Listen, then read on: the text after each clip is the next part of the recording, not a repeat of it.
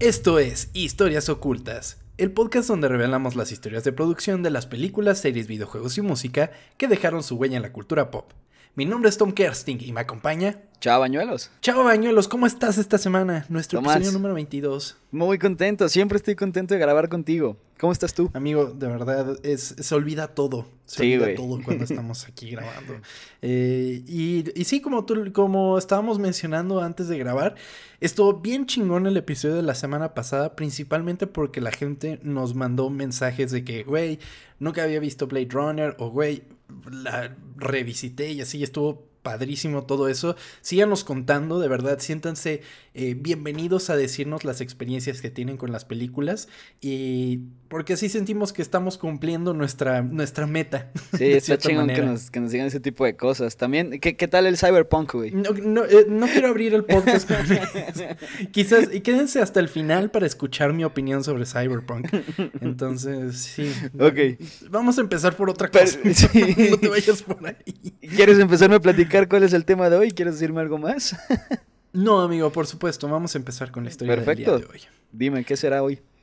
En 1941, en plena Segunda Guerra Mundial, los niños buscaban desesperados un escape de la dura realidad que enfrentaba el mundo. Superman, Batman, el Capitán América, entre muchos otros, eran los cómics favoritos durante esta era de oro del cómic.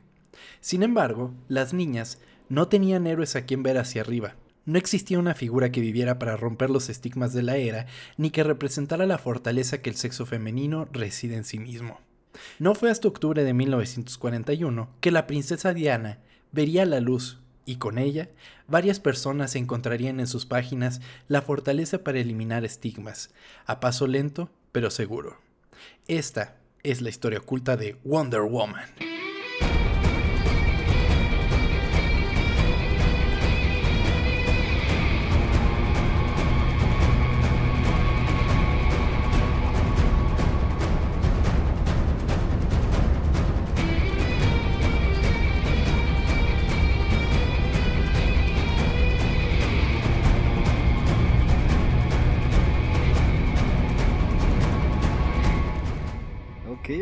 No fue la primera entonces, no sabía eso. Pues fue la primer superheroína. O sea, no fue el primer cómic dedicado a una mujer, pero fue la primer superheroína. Güey, qué chingón siendo niña ver eso, ¿no? Definitivamente, y haberlo visto por primera vez.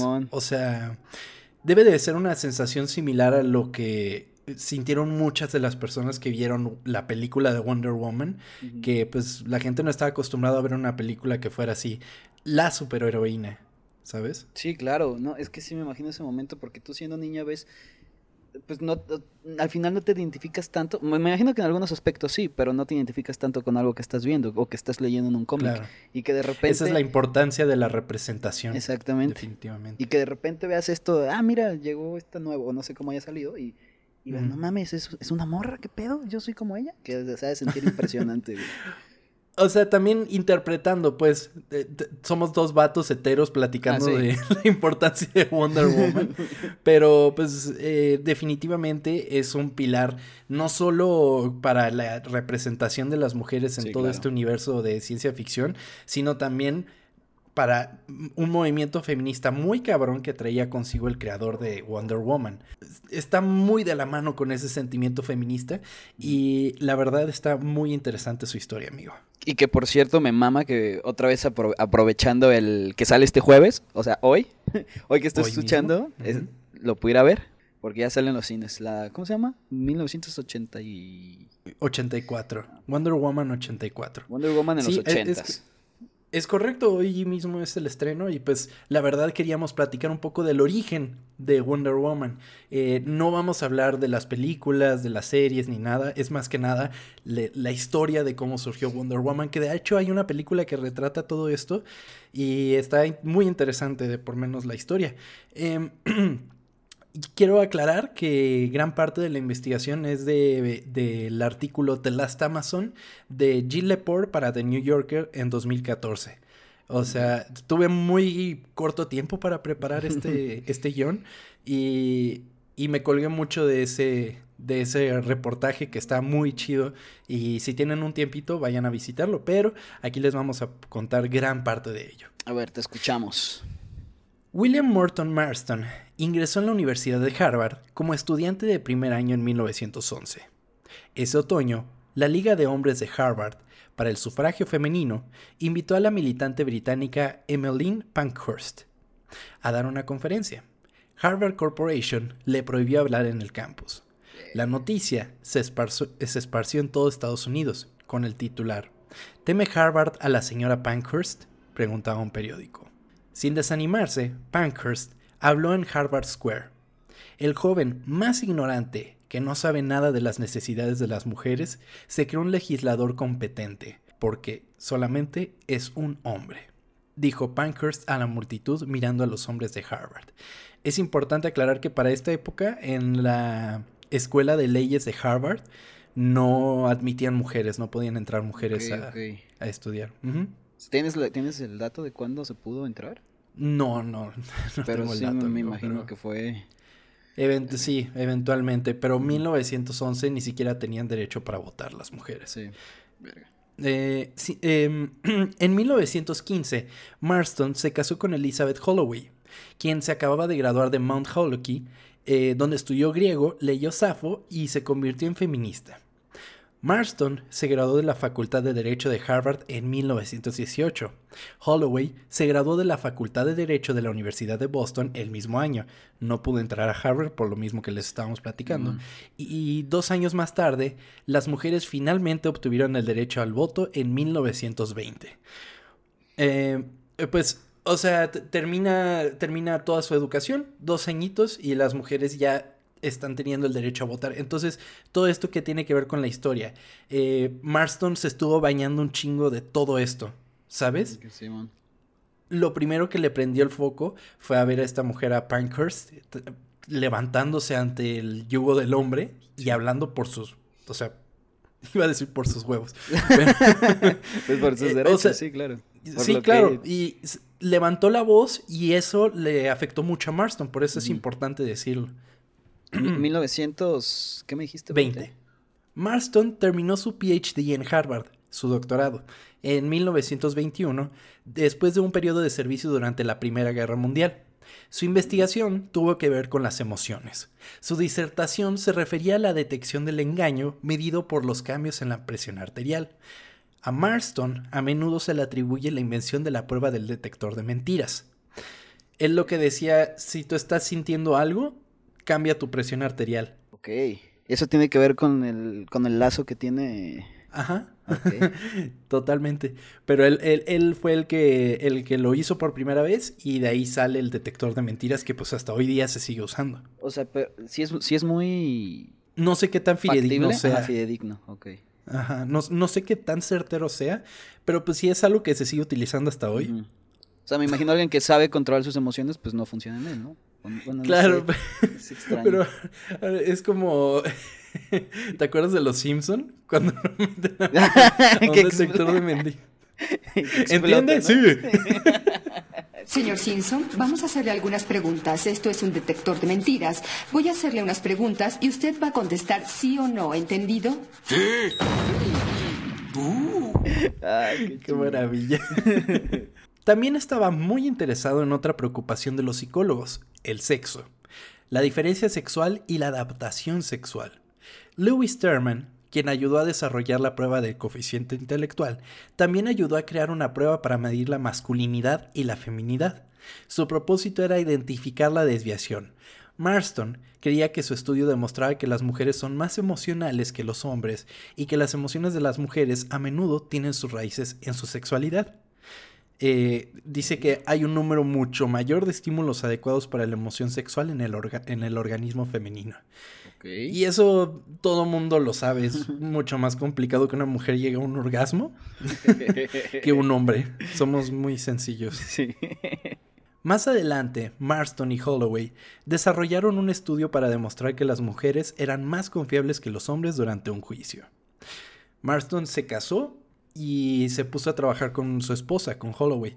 y, y, estaba chido porque pues, los dos desarrollaban la teoría y experimentaban.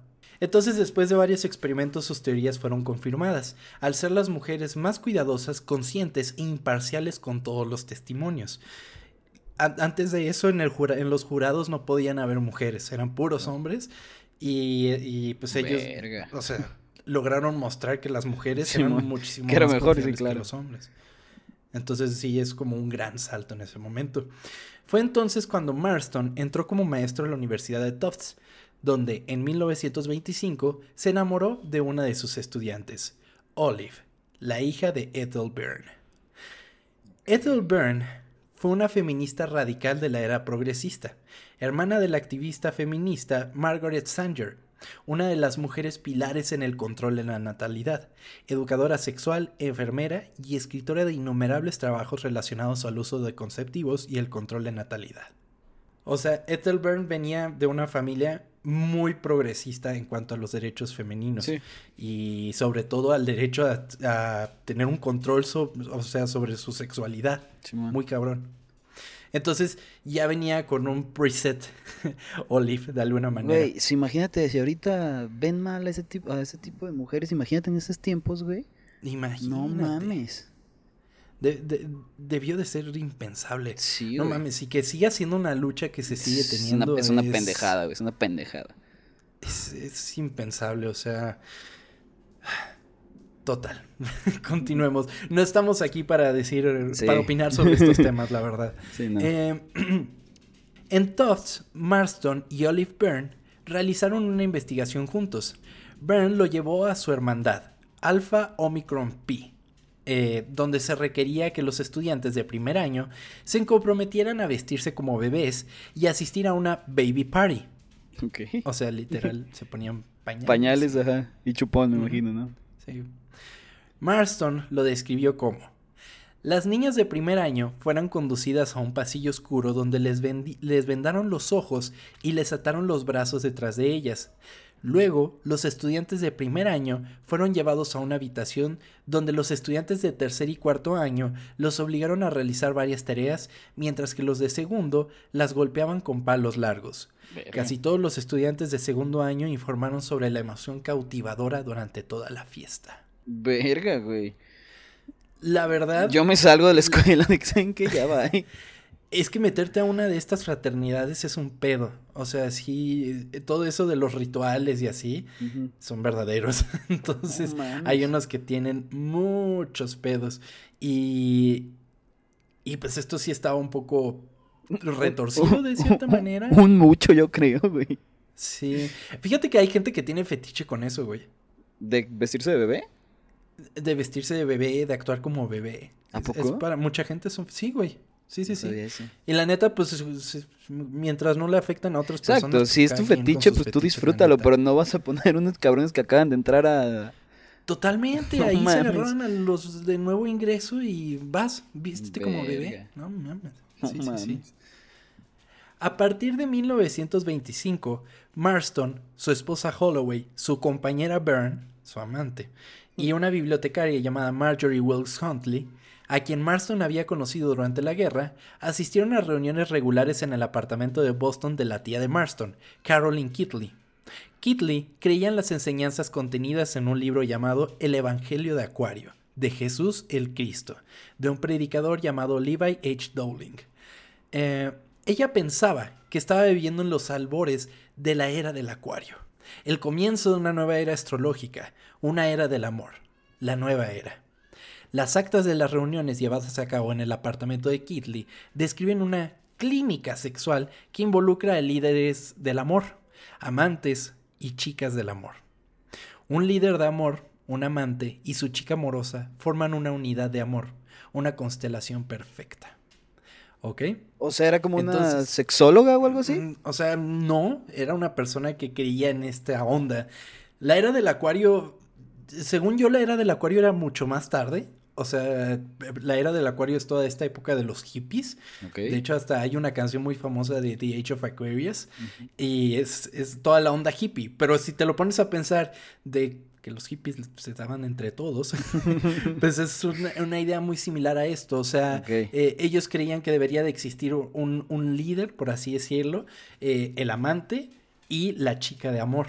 Entonces ahí es cuando entran los tres. Entonces Marston tenía a su esposa y su esposa sabía de su compañera y estaba con ellos. O sea, ya todos... Pero a ver, ¿eran novios los tres o el güey tenía dos novias?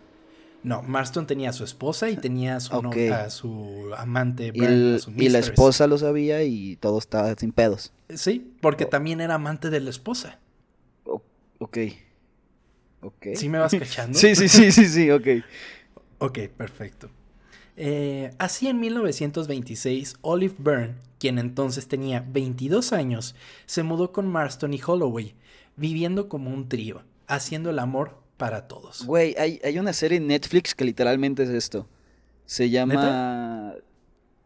Ah, verga, se me fue el nombre, pero es, es una pareja casada que de repente como que ya se están aburriendo de que no mames, estamos haciendo lo mismo por un chingo de tiempo y conocen, conocen una morra, una de igual de 22 años y empiezan, y empiezan a andar entre los tres. Órale. Creo que se llama... no me acuerdo, pues. La primera y segunda temporada me gustaron, la tercera no, pero si se les antoja si les resulta a la gente... Pues sí. ¿Quién es uno para juzgar? De hecho, de eso trata la serie. haciendo daño a nadie, güey, pues eso está chingón. De eso trata la serie, güey, de, de cómo vivir en con eso. Debe ser complicado para alguien externo, ¿no? Yo no conozco a nadie así, pues, pero... Y también para alguien debe ser bien raro. Bueno, tal vez porque nosotros no lo haríamos, pero sí también debe ser un poco complicado, ¿no? Sí, ¿cómo, cómo te acostumbras? En fin. ya sé. Em, Olive Byrne es madre de dos de los cuatro hijos de Marston. Los niños tenían tres padres, tanto las mamás como el pobre papá. Es como lo expresó en algún momento Marston. Okay. O sea, no, no veían mamá y papá, veían a mamá, mamá y papá. Ok. ¿Sabes? Ok, ok. Eh, de cierta manera, pues lograron desarrollar esa, esa interacción familiar. Y esto, o sea, esto no, se las hacía de pedo o algo así. Definitivamente, ahorita vamos a verlo. El escándalo de los arreglos familiares de Marston, que inevitablemente se dio a conocer a sus colegas cercanos, le costó su carrera académica. Los intereses de Marston en el engaño, el sexo y las emociones alimentaron así un interés por el cine. Se había abierto camino en Harvard vendiendo guiones. Para 1915, después de que Edison Company realizara una búsqueda de talentos a nivel nacional entre estudiantes universitarios estadounidenses, prometiendo 100 dólares al autor del mejor escenario cinematográfico, fue ganado por Marston. La película resultante fue Jack Kennard Coward, que se proyectó en cines dispersos por todo Estados Unidos, en algunos lugares compartiendo cartelera con Charlie Chaplin. pero un experimento en particular fue el que lo terminó dejando en la lista negra de todos los institutos académicos. Trabajando con Byrne, realizó una serie de experimentos en el Embassy Theater en Nueva York. Invitó a los reporteros y fotógrafos a que lo vieran mientras sentaba a una audiencia de seis coristas, tres rubias y tres morenas en la primera fila. El experimento fue capturado en imágenes de noticieros con el titular Dr. William Marston prueba su último invento, el Love Meter. Marston y Byrne conectaron a las chicas con esposas para medir la presión arterial y registraron su nivel de emoción mientras veían el clímax romántico de la película moda de MGM de 1926, Flesh and the Devil, protagonizada por Greta Garbo. Después de este estudio, Marston comprobó que las mujeres morenas eran más emocionales que las rubias. ok, no me esperaba eso. Te iba a decir que había. Imagínate en aquel momento decir ese tipo de cosas, güey. sí, está raro.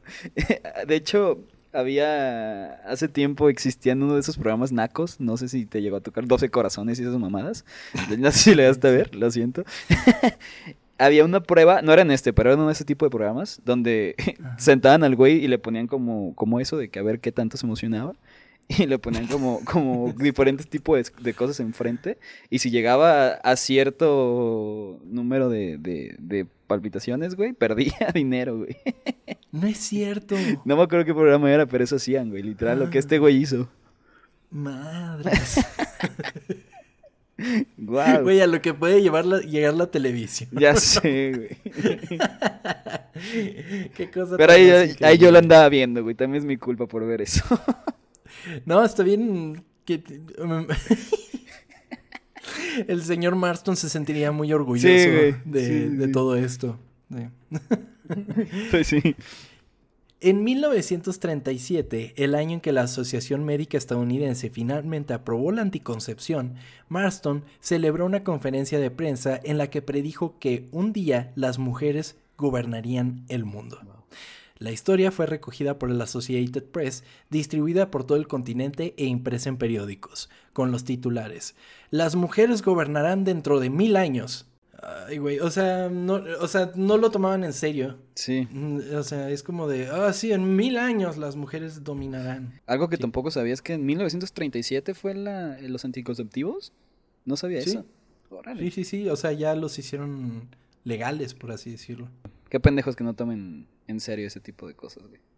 Definitivamente, pero eh, son otras épocas y podemos saber que estaba mal. Está muy mal. Lo malo es que siga pasando. sí. Porque últimamente, la otra vez que fue lo que vi, vi un... Ah, creo que fue...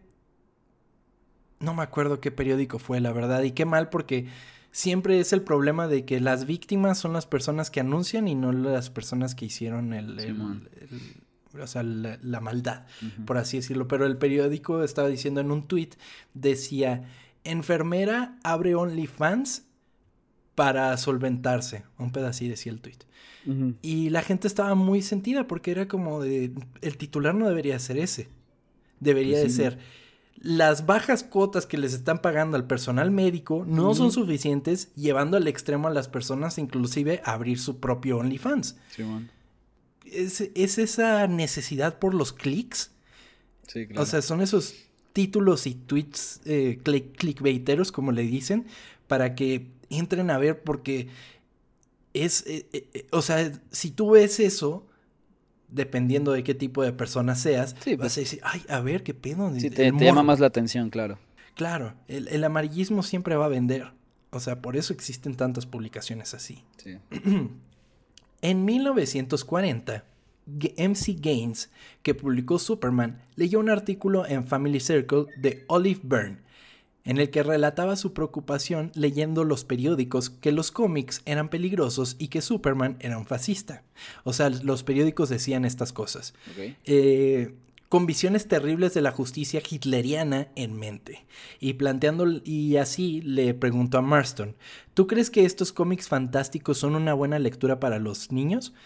Y a lo que Marston le respondió, por supuesto, son pura satisfacción de deseos, y los dos deseos detrás de Superman son ciertamente los más sólidos de todos. Son, de hecho, nuestras aspiraciones nacionales del momento, desarrollar un poder nacional inmejorable y usar este gran poder cuando lo obtengamos para proteger a personas inocentes y amantes de la paz del mal destructivo y despiadado. Entonces, eh, tenemos que pensar en todo este boom que tuvieron los cómics en la era de oro de los cómics. Era el único entretenimiento que había para los niños. O sea, sí existía la televisión y todo eso, pero era mucho más barato comprar un cómic. O sea, les costaban centavos. Y, por eso este, existían estos héroes y enaltecían, como todo producto estadounidense, el, poder de los estadounidenses, sobre todo en la Segunda Guerra Mundial. En esa época estaba Capitán América. Superman. ¿Quién más? Superman, Capitán América, me imagino, ¿no? Capitán América, ajá. Ok. Hasta el momento.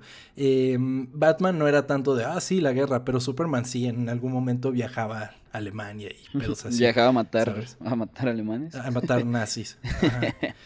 Sí, no, y el Capitán América, pues hasta tiene portadas pegándole en la cara a Hitler, güey. sí, sí, sí, Entonces es, es, todo esto que buscaban los niños y lo encontraban en los cómics. Y se le llama era de oro de los cómics porque es cuando tenían un boom más grande y es cuando surgieron los héroes más grandes. Te juro, bueno, ustedes no están para saberlo, pero antes de Historias Ocultas tenía un podcast que se llamaba Geek Titans con eh, Mike Noruego y Yaneli Chávez, que les mando un saludo muy grande. Y y muchas veces tratamos este tema, incluso creo que le dedicamos un episodio completo a Wonder Woman. Y no manches la cantidad de cosas que de buenos recuerdos de aquella época que tenía. Pero sí, entonces la edad de plata empieza a partir de, de, de los Cuatro Fantásticos. Hay gente que dice que no es de los Cuatro Fantásticos, sino a la llegada del segundo Flash. Porque tiene que saber la gente que hay tres Flash, por lo menos. Por lo menos. o sea, principales. Y a partir de ahí es la edad de plata de los cómics. Entonces ahí es cuando surgen superhéroes más modernos como eh, los Cuatro Fantásticos, Spider-Man, eh, Hulk, todos esos superhéroes más... Mm, un poco más arraigados a la ciencia ficción, que fue lo que generó Marvel, eh, son todos de esa época. ¿ok? Y antes de eso era Batman y Superman. Ok, en lugar de, en lugar de estar peleando con nazis, aquí ya era más ciencia ficción entonces.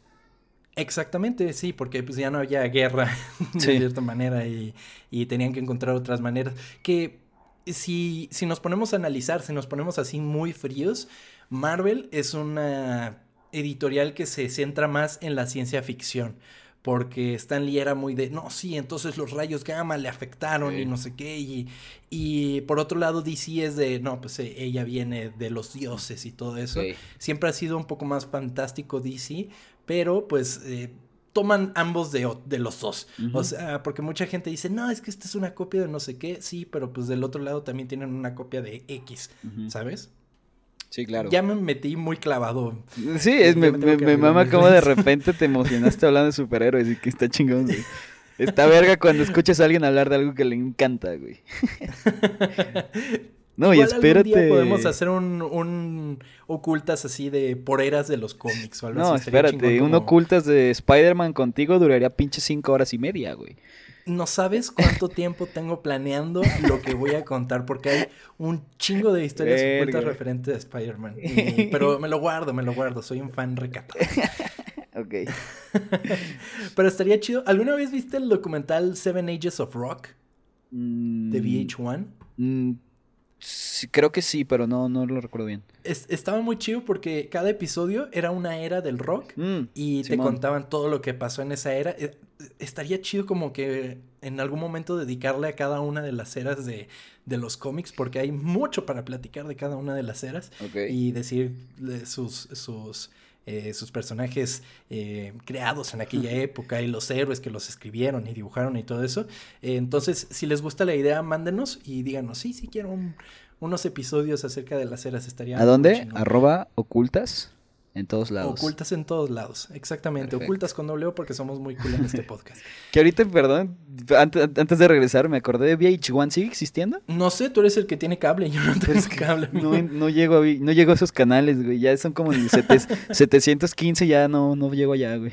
Pero bueno. Ay, sí, tengo más de 700. No, güey, no mames, no, güey. Sky te vende de que tienes 1500 y en realidad tienes de que como cualquier otro, güey. Nada más los ven, no los ven así, güey. Pero bueno. Los separan de 5 en 5. Sí, no, güey, una mamada. bueno, ya, sí, ya nos perdimos muchísimo. A ver, otra vez, ¿qué? ok, regresando. Vamos a volver a, la historia. Entonces, eh, leen este, lee este.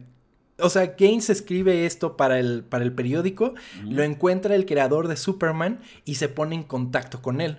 Ok. ¿Okay? Le dijo, este güey es inteligente. Sabe qué Ajá, o sea, lo contacta como consultor. Ok. Marston convenció a Gaines de que lo que necesitaba para contrarrestar las críticas era una superheroína. Las críticas que los periódicos estaban haciendo. La idea era que ella se convirtiera en miembro de la Justice Society of America, una liga de superhéroes que celebró su primer encuentro en el All Stars Comics número 3 en el invierno de 1940. Eh, esto para el momento era como la Liga de la Justicia, por así decirlo. Antes de, porque la Liga de la Justicia de hecho es uno de los fundadores, una de las fundadoras es Wonder Woman, de hecho pero este era el precedente a la Liga de la Justicia. el debut de Wonder Woman fue en diciembre de 1941 en el All Star Comics número 8.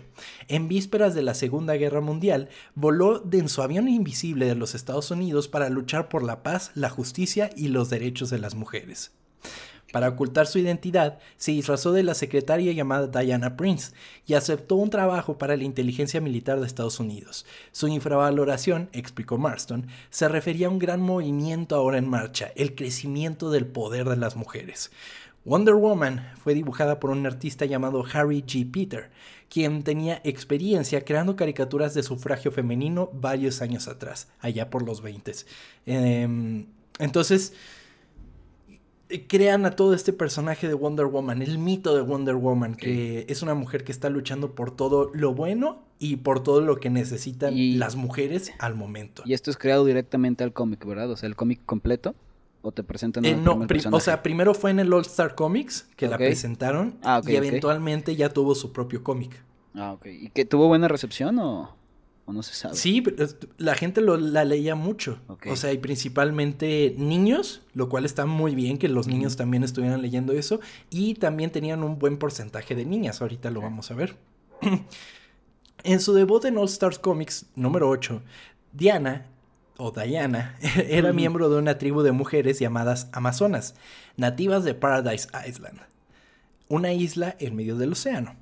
El avión del capitán Steve Trevor se estrella en esta isla y Diana y su compañera amazona y amiga Mala lo encuentran vivo pero inconsciente. Diana lo cuida hasta que recupera la salud y se enamora de él. Se lleva a cabo un concurso entre todas las amazonas eh, por la madre de Diana, la reina de las amazonas Hipólita para determinar quién es la más digna de todas las mujeres. Hipólita encarga a la ganadora la responsabilidad de devolver al capitán Steve Trevor al mundo del hombre y luchar por la justicia. Hipólita prohíbe a Diana participar en la competencia, pero ella participa, no obstante, con una máscara para ocultar su identidad. Ella gana la competencia y se revela a sí misma sorprendiendo a Hipólita, quien finalmente acepta y debe ceder al deseo de Diana e ir al mundo del hombre. Luego recibe un uniforme especial hecho por su madre para su nuevo papel de Wonder Woman y devuelve a Steve Trevor a su país de origen. Hay que tener en cuenta que en DC, en DC el timeline es un pedo. pues es, todos los cómics, ¿no? En Marvel no tanto. Eh, pero en DC han reseteado el universo no sé cuántas veces, creo que tres por lo menos han reseteado el universo, porque una fue eh, Crisis en Tierras Infinitas, luego fue lo de Rebirth, que fue provocado por Flashpoint, y después, no, mentira, primero fue New 52, que es gracias a Flashpoint, y después surge Rebirth. Y, o sea, y cada vez cuentan un origen diferente de los personajes y pasan cosas que no han pasado en otros universos. Pero ¿cómo funciona eso? O sea, todo esto que te platicamos, ¿haz de cuenta que no pasó? ¿O haz de cuenta que... A ver. Si lo pensamos y me van a atacar mucho, porque, pero así es como yo. Uy, eso me gusta, me gusta que te ataquen. Sí, güey, ya sé. Según yo, el, en DC existe el pre-crisis y el post-crisis. El pre-crisis creo que es todo lo que era de la era de oro del cómic de DC, o sea, todos esos orígenes, y el post-crisis es lo más popular que se ha visto de DC. Ok. Entonces, pasa mucho en, en, DC que recuentan las historias y te dicen, ok, esto no pasó, medio pasó así, eh, y esto que les estamos contando es la historia original, que es muy similar a la primera película. Sí, se te iba a decir. No sé si en, esta historia, en este cómic también está la guerra o, o nada más lo regresa ya. Pero lo no, o sea, Steve Trevor está ahí por la guerra. Por la guerra, ok. Wonder Woman luego participó en una variedad de aventuras, principalmente al lado de Trevor. Sus enemigos más comunes durante este periodo serían las fuerzas nazis, lideradas por una baronesa llamada Paula von Gunther. Ocasionalmente deidades, semidioses, como Marte y el Duque del Engaño, y villanos coloridos como Hipnota, el Doctor Psycho y Cheetah. Que es la, la de la, de esta, ¿no? Ajá, sí. Simón. Eh, el, el, Doctor Psycho tiene una historia interesante también, porque era así como él estaba súper en contra de, de, que las mujeres tuvieran derechos y así. Y está basado en una persona, en un doctor que conoció Marston. y, y, ese fue como lo, lo que definió al Doctor Psycho. está muy chido. Wonder Woman, además de poseer la fuerza de una deidad, un entrenamiento al que nadie ha sido sometido y su destreza para la lucha cuerpo a cuerpo, cuenta con dos de sus elementos más característicos, los brazaletes de sumisión y el lazo de la verdad. La inspiración para darle brazaletes a Diana provino de un par de brazaletes usado por Olive Byrne, la Mujer Maravilla y sus hermanas amazonas tienen que usar brazaletes pesados para recordarles lo que le sucede a una niña cuando deja que un hombre la conquiste, citó Marston en una entrevista de 1942. Las amazonas, una vez, se rindieron al canto de unos bellos griegos y en qué lío se metieron. Los griegos, los griegos, los, los griegos las encadenaron al estilo de Hitler, las golpearon y las hicieron trabajar como caballos en el campo. Afrodita, diosa del amor, finalmente liberó a estas infelices niñas. Por ello, estableció la regla, la ley de Afrodita, de que nunca deben entregarse a un hombre por ningún motivo. No conozco mejor concepto para las mujeres modernas que esta regla que Afrodita le dio a las amazonas. Qué cabrón, ¿no? Sí, güey, o, sea, tienen que tener esos brazaletes para recordar que pues no, no se tienen que dejar chingar por, por hombres, güey. Está muy cabrón. Las empodera tener esta verga. Sí, definitivamente. Y que y se supone que son muy pesados los brazaletes. O sea. Así como Goku cuando se quitaba sus vestimentas que pesaban kilos, un pedazo así. Güey, pero qué pendejo, me iba a salir un puto del tema, pero ahorita que dijiste eso de que pesaba un chico de kilos, ¿viste la nueva, la nueva, este, cobija que pesa 5 kilos, güey? Se supone que son buenas para dormir. Sí, güey, que sientes que alguien te abraza, está bien verga eso. Ay, qué triste eso. Perdón, güey, pero no mames. Es que ahorita estoy viendo mi cama y ya se me antoja así como tenerla encima. Ay, güey, qué padre. Perdón. Sí, se me antoja, la neta sí, sí se ven muy chidas. Pero, ¿en qué me había quedado? No me perdí. en que pesaban mucho los... Ah, sí, ok. Es así como surge la principal debilidad de la Mujer Maravilla quien perdía su fuerza al estar encadenada o atada sobre estos brazaletes por un hombre. Por lo mismo, Diana a menudo termina encadenada antes de liberarse inevitablemente. Esto no solo representa la afinidad de Marston por el bondage, sino también por la subyugación de las mujeres que rechazó rotundamente. O sea, además de que este güey era fan del bondage, le encantaba, el hecho de que las mujeres estuvieran encadenadas y que se liberaran para hacerse dar a conocer, hacerse respetar, es la principal, eh, el principal detonante de esta debilidad. O sea, existe la debilidad para mostrar la fortaleza. Tú no puedes tener un héroe, y por eso es tan complicado Superman, tú no puedes tener un superhéroe que no tenga debilidades. Superman sí, tiene la kriptonita, pero la Mujer Maravilla es una cosa que tiene un significado, ¿sabes? Más allá de es que no puede estar encadenada. No, no, no, al contrario, es como de, no, o sea, las cadenas existen para todas las mujeres. Y ese momento de cuando se rompen es, pues, magnífico, güey. Exactamente, porque la gente nada más lo ve así como de, no, es que el güey le mamaba el bondage, que no sé qué. Eh, sí, tenía su amante y que no sé qué y no sé cuánto. Eh, pero... Y que pues sí, pero no es lo único. Ajá, y analizándolo de verdad, o sea, es como, tiene todo el, tiene todo el sentido del mundo. O sea, se están liberando de las cadenas que hasta hoy día siguen teniendo. Sí, claro. Entonces, está, está cabrón. no, lo había visto, sí, está muy chingón, ¿eh? Sí, que no sé en la película si lo han demostrado, pero creo que no, en la película no lo muestran. Pero pues sí tiene esta debilidad y, y está, está muy cañón. No, no, no, bueno, no me acuerdo la película. Según yo no. El lazo de la verdad, por otro lado, es utilizado por Wonder Woman para atar a todos los seres vivos y que estos al ser cuestionados digan la verdad absoluta y puede ser utilizado para que estos hagan su voluntad. Em, como tú lo mencionabas, este güey pues fue el que dijo del, detector de mentiras. Y el lazo de la verdad de cierta manera es un detector de mentiras. Más funcional, pero sí.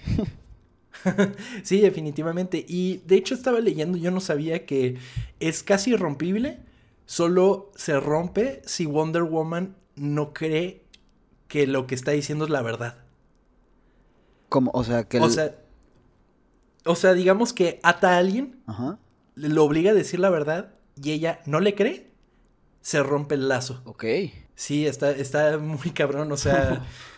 Es, es eh, una de las debilidades que yo no sabía de, del lazo de la verdad, pero... O sea, un güey que es un buen mentiroso, ¿se salvaría de eso? No, es que se supone que no puedes mentir. Pero... No puedes mentir cuando estás... Entonces, ¿cómo le haces para...? Entonces, ¿por qué no le creería? Eh, o sea, porque quizás es algo como de no, no lo puedo creer. Ah, ok, ok, ok, ok. ¿Sabes? Sí, ya, ya, ya. Como que no quiere creer la verdad. Exactamente. Ah, perfecto. Wonder Woman fue concebida por el Dr. Marston para establecer un estándar entre los niños y jóvenes de una feminidad fuerte, libre y valiente. Combatir la idea de que las mujeres son inferiores a los hombres e inspirar a las niñas a la confianza en sí mismas y los logros en el atletismo, ocupaciones y profesiones monopolizadas por los hombres, porque la única esperanza para la civilización es una mayor libertad, desarrollo e igualdad en las mujeres en todos los campos de la actividad humana. Marston lo expresó de esta manera. Francamente, Wonder Woman es propaganda psicológica para el nuevo tipo de mujer que debería, creo, gobernar el mundo. Esta fue la historia oculta de Wonder Woman.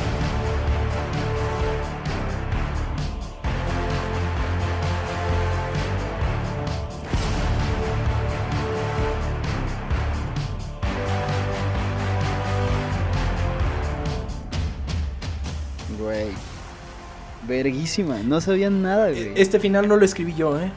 Ah, quiero sacarme este, este final. Eh, este final es el principio del artículo que del que tomé la información. Eh, y sí, tiene toda la razón. O sea, es, es, es un símbolo Wonder Woman. Y, que, y que sea tan popular hoy en día. Que sus películas estén tan chingonas. Porque, ¿ya viste las reseñas de la nueva, güey? Eh, no, he, no he escuchado nada, güey. Que está poca madre, ¿eh? Sí, la, muy buena. La del 2017 a mí me gustó mucho, güey. A mí también, se me hace mucho mejor que cualquiera de las que ha sacado DC últimamente. Bueno, que tampoco es como complicado, pero sí está... No es complicado, pero, pero sí está muy sí Está, o sea, está, muy, verga, muy bien La neta sí.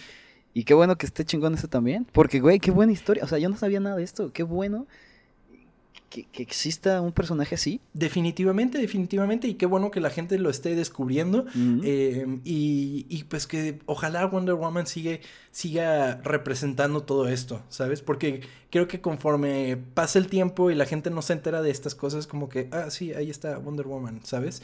Y sí, vamos. Existe el problema de que en los cómics se hipersexualiza a la mujer. Sí. Pero porque se vende para hombres. Eh, la verdad es algo que se ha estado cambiando últimamente. Tratan de hacerlo a los pocos, con mucha gente que reniega, pero que se ha estado haciendo y que de cierta manera han estado buscando a las niñas.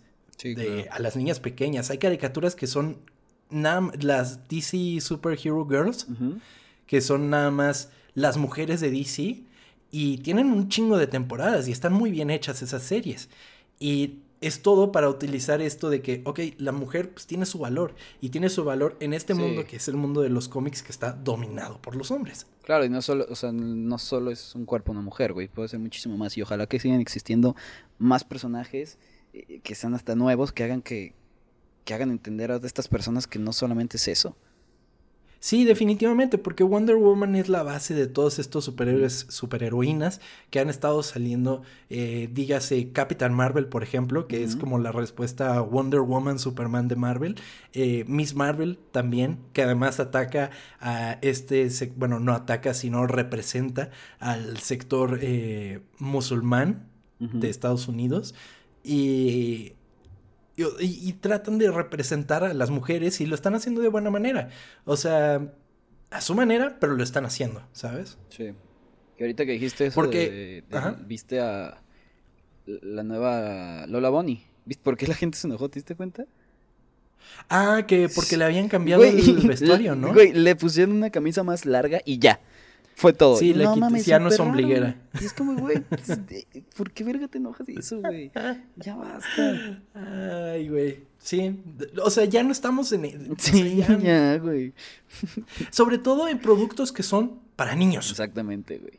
Exactamente. Sobre todo en productos que son para niños, porque muy, muchos de los problemas, y es que me caga sonar a que estamos hablando de temas que no deberíamos, pero desde mi perspectiva, el gran problema de la percepción que tiene el hombre de la mujer viene de cómo fue educado.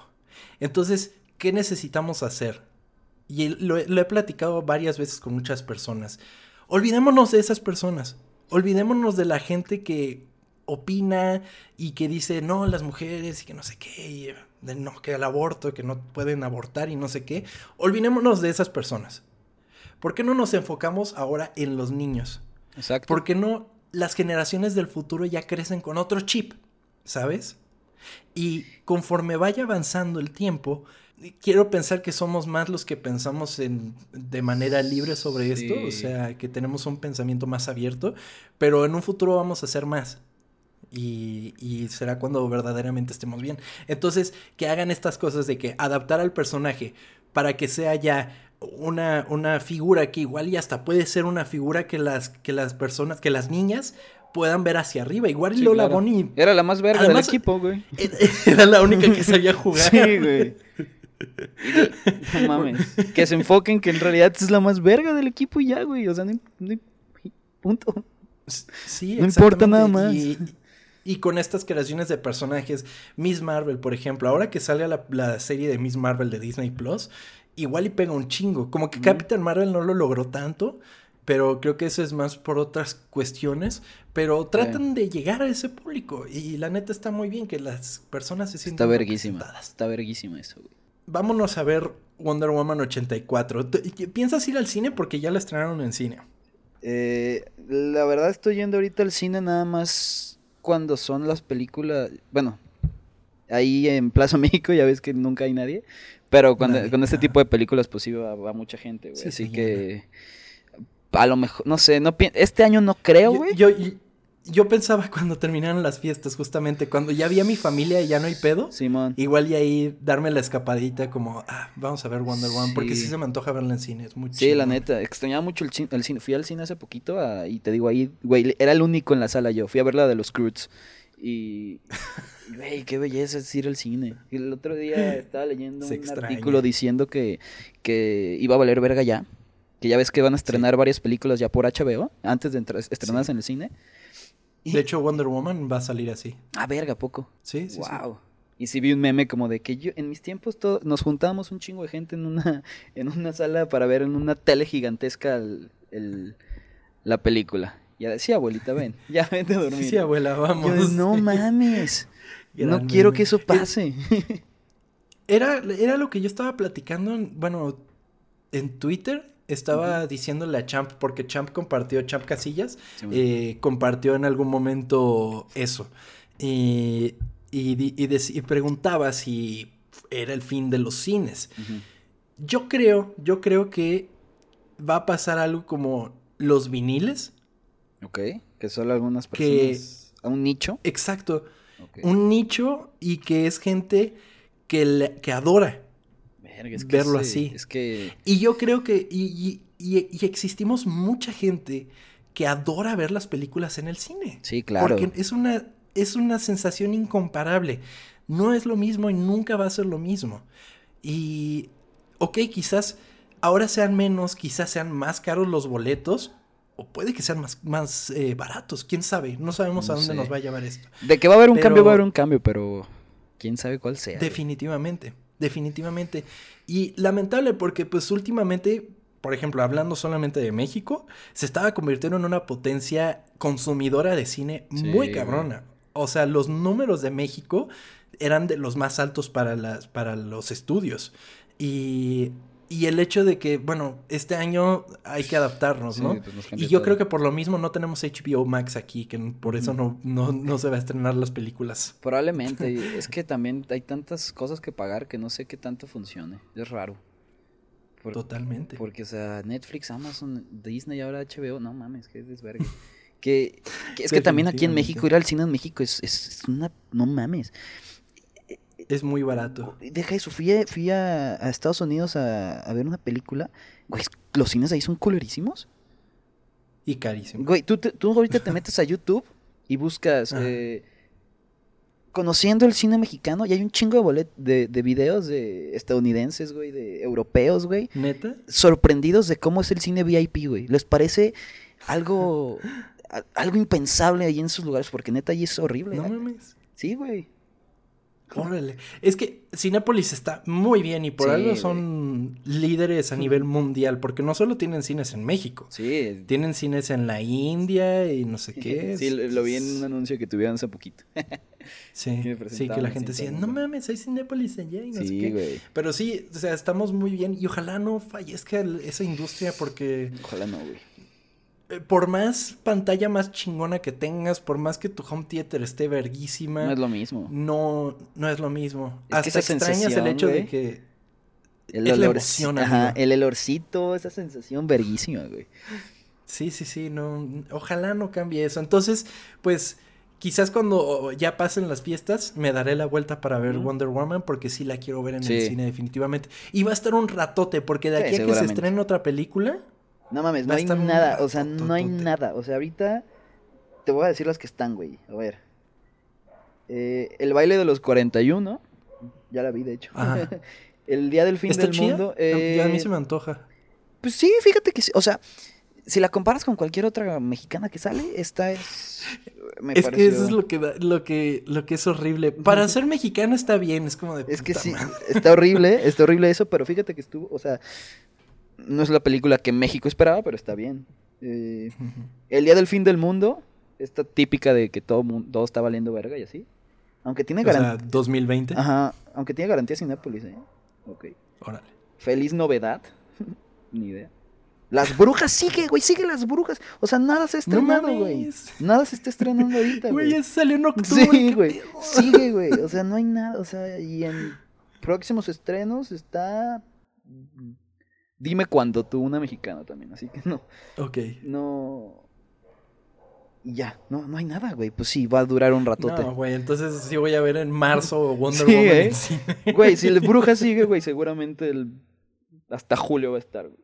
Y bueno, amigo, cuéntame, ¿qué está pasando en redes sociales? Arroba ocultas en todos lados, ocultas con doble O, porque somos muy cool en este podcast. Eh, si no se han suscrito al canal, al canal. Órale. Si no se han suscrito a Spotify, a cualquiera de sus plataformas preferidas, háganlo, please. Por favor. Eh, ya saben, en Apple Podcast eh, pueden dejarnos una reseñita y eso nos ayuda mucho para que todos estos algoritmos hagan que la gente nos encuentre más fácil. Que mucha gente dice, me dice, no sé cómo llegué a su podcast.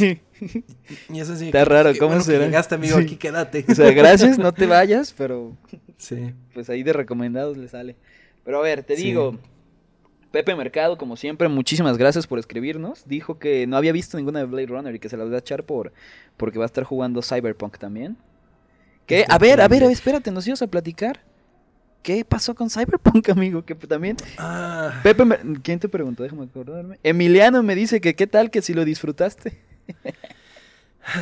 mi experiencia con Cyberpunk fue. Fue el miércoles.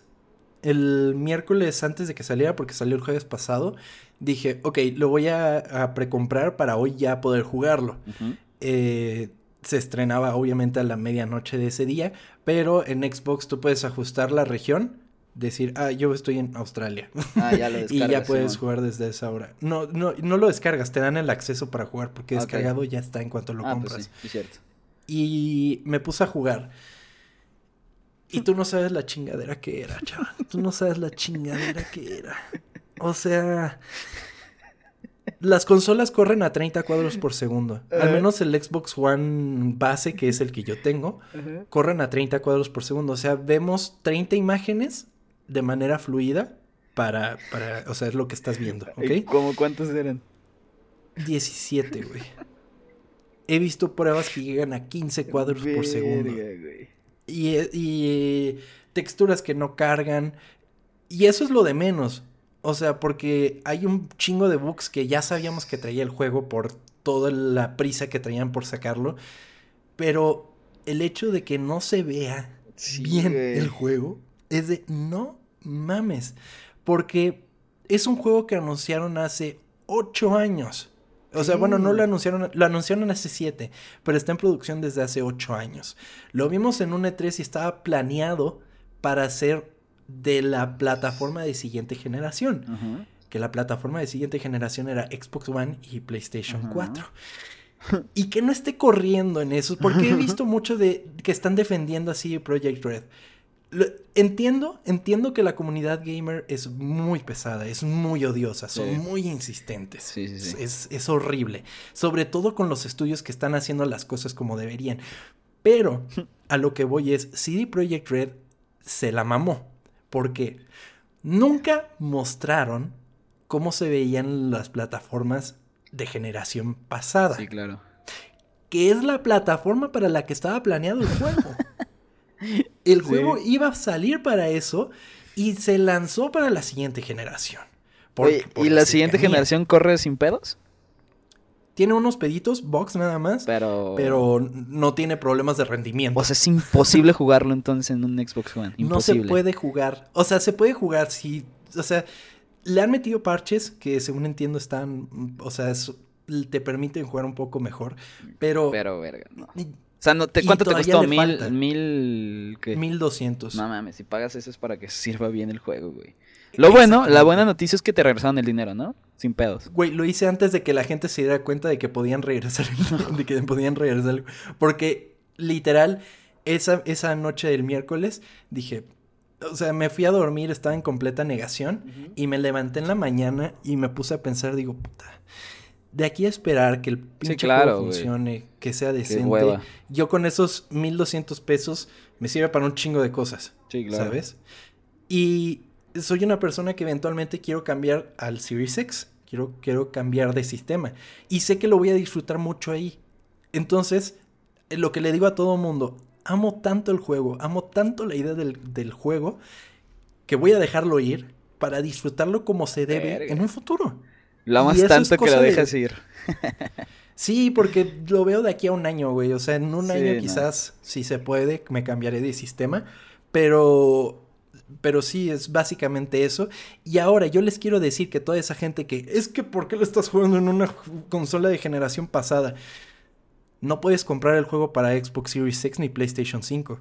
Si tú buscas en Amazon Cyberpunk 2077, no te sale PlayStation 5 ni Xbox Series X. Y hagan la prueba. Solo le salen las versiones de Xbox One y PlayStation 4. ¿Qué está pasando con las consolas de siguiente generación? Están levantando el juego. Porque el juego en sí, para esa generación, no existe. Todavía no ha salido. Faltan dos meses, se supone, para que saquen el parche que va a actualizar todo. O sea, que ahí va a ser, o sea, ahí va a ser bonanza de todas las cosas. O sea, ahí se va a ver increíble en las de nueva generación y todo eso. Entonces están comprando un juego para una generación que no funciona. Sí, no, está de la verga. Aparte, lo atrasaron tantas veces que yo creo que dijeron, güey, no, lo, no podemos decir que sale el próximo año. Nos van a reventar más de lo que ya lo han hecho, güey. Es que sí, ese es el pedo. La comunidad gamer es un pedo. sí. Es un pedo, es muy pesada. Es muy, muy, muy pesada. Sobre todo cuando son anuncios así. Y salieron un chingo de memes de que nunca va a salir el juego, que va a salir antes la cura del COVID, antes que Cyberpunk. Em, yo creo que debieron de haber dicho, ¿saben qué? ya va a estar disponible para la siguiente generación. Denos medio año para la generación pasada o algo así, no sé. y aún así dar el, acceso a la siguiente generación. Porque les estoy siendo sincero, están comprando un juego de generación pasada que no está corriendo en generación pasada. Y ese es el gran dilema de todo esto. Y sí, lo, lo retrasaron varias veces. Muchas veces han retrasado este juego. Creo que fueron tres nada más este año. Lo han estado retrasando y muchas de las veces fueron para bajarle al juego, bajarle de huevos al juego para que fuera posible verlo en esta generación. Y no les salió, no les salió y se dieron cuenta y no nos dijeron. Entonces la gente que precompró y, y a la hora de jugarlo no corres como de qué pedo. Y deja tú. Sí, eso estuvo muy de la verga. Sí, exactamente. Y la versión Pro del Xbox One, el Xbox One X, se supone que corre decente. No corre ideal, corre decente. Y sacaron una consola que era edición. Sí, eso te iba a decir, güey. Hay consolas que tienen la foto y el juego, ¿no? Y el control. No mames, qué mamada, güey. Y salió para la primera fecha que tenía el juego, que iba a ser en verano. Y obviamente no estuvo para verano. Y dijeron, ok, tú compras la consola, esa sí la vamos a vender. Y cuando sale el juego tú lo puedes pues bajar. Y bajas el juego y es esa chingadera. No funciona, sí, váyanse. No, o sea, no mames, o sea entiendo la problemática que llegaron a tener estas personas, pero, pero no, o sea, es, es, para mí es impensable y espero de verdad puedan hacer algo por este juego. Lo van a tener que hacer, están obligados. En el último que tuvieron en The Witcher, se la pasaron un chingo resolviendo muchos pedos que tenía el juego. Y al final quedó un juego muy, muy decente y una experiencia muy chingona. Dicen, porque yo no he jugado The Witcher 3.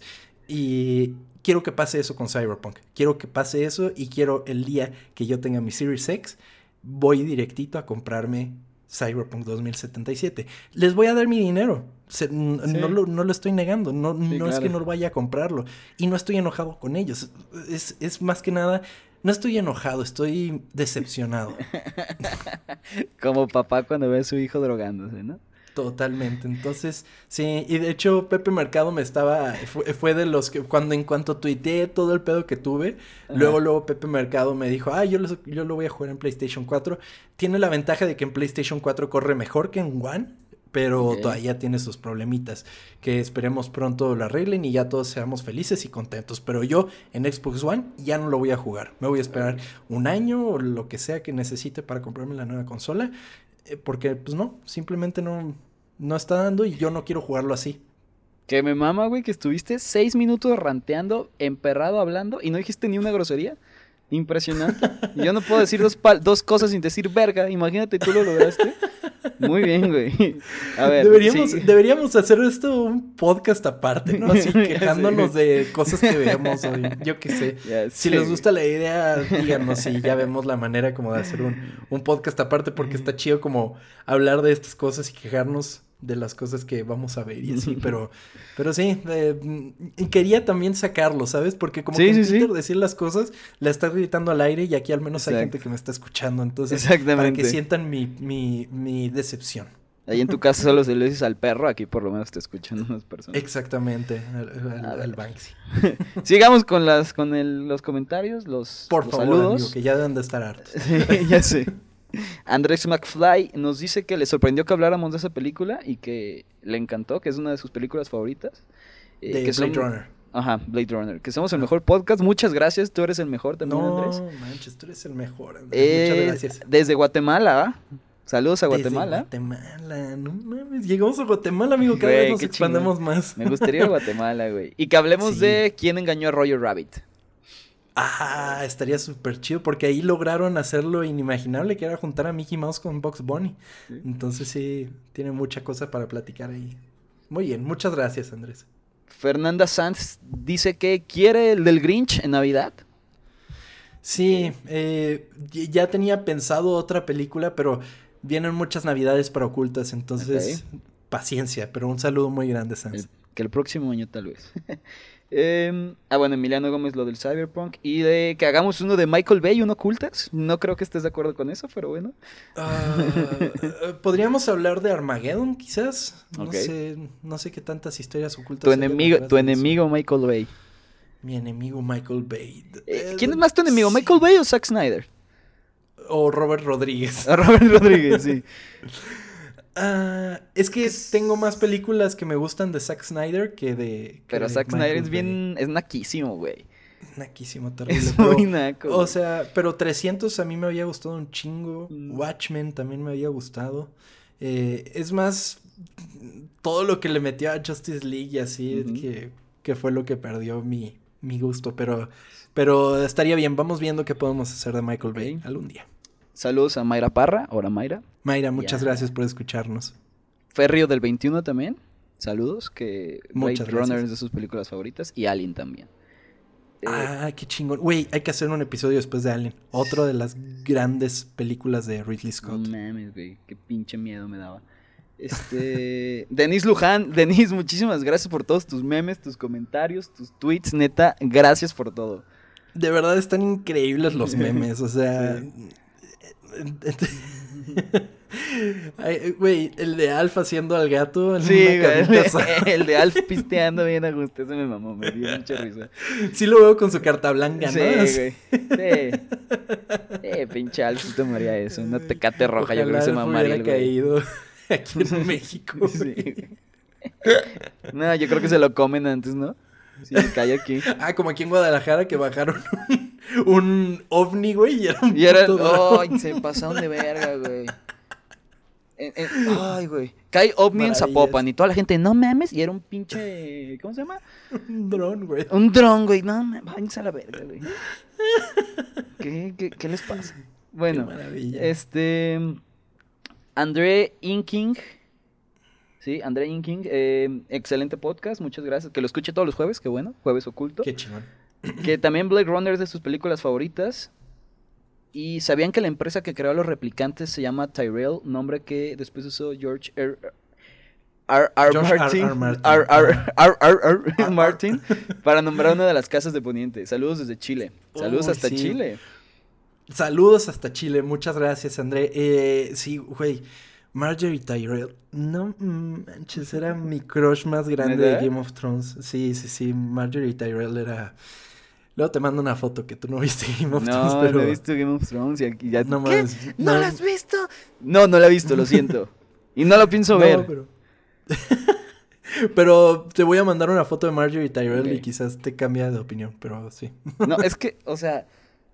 Es que como no hay forma de que la vea legal, güey, me da hueva estar ahí haciendo otras cosas. Así que sabes que no. Prefiero ver Shrek 4 de nuevo. Shrek 4 aparte, no me esa película. Bueno, X.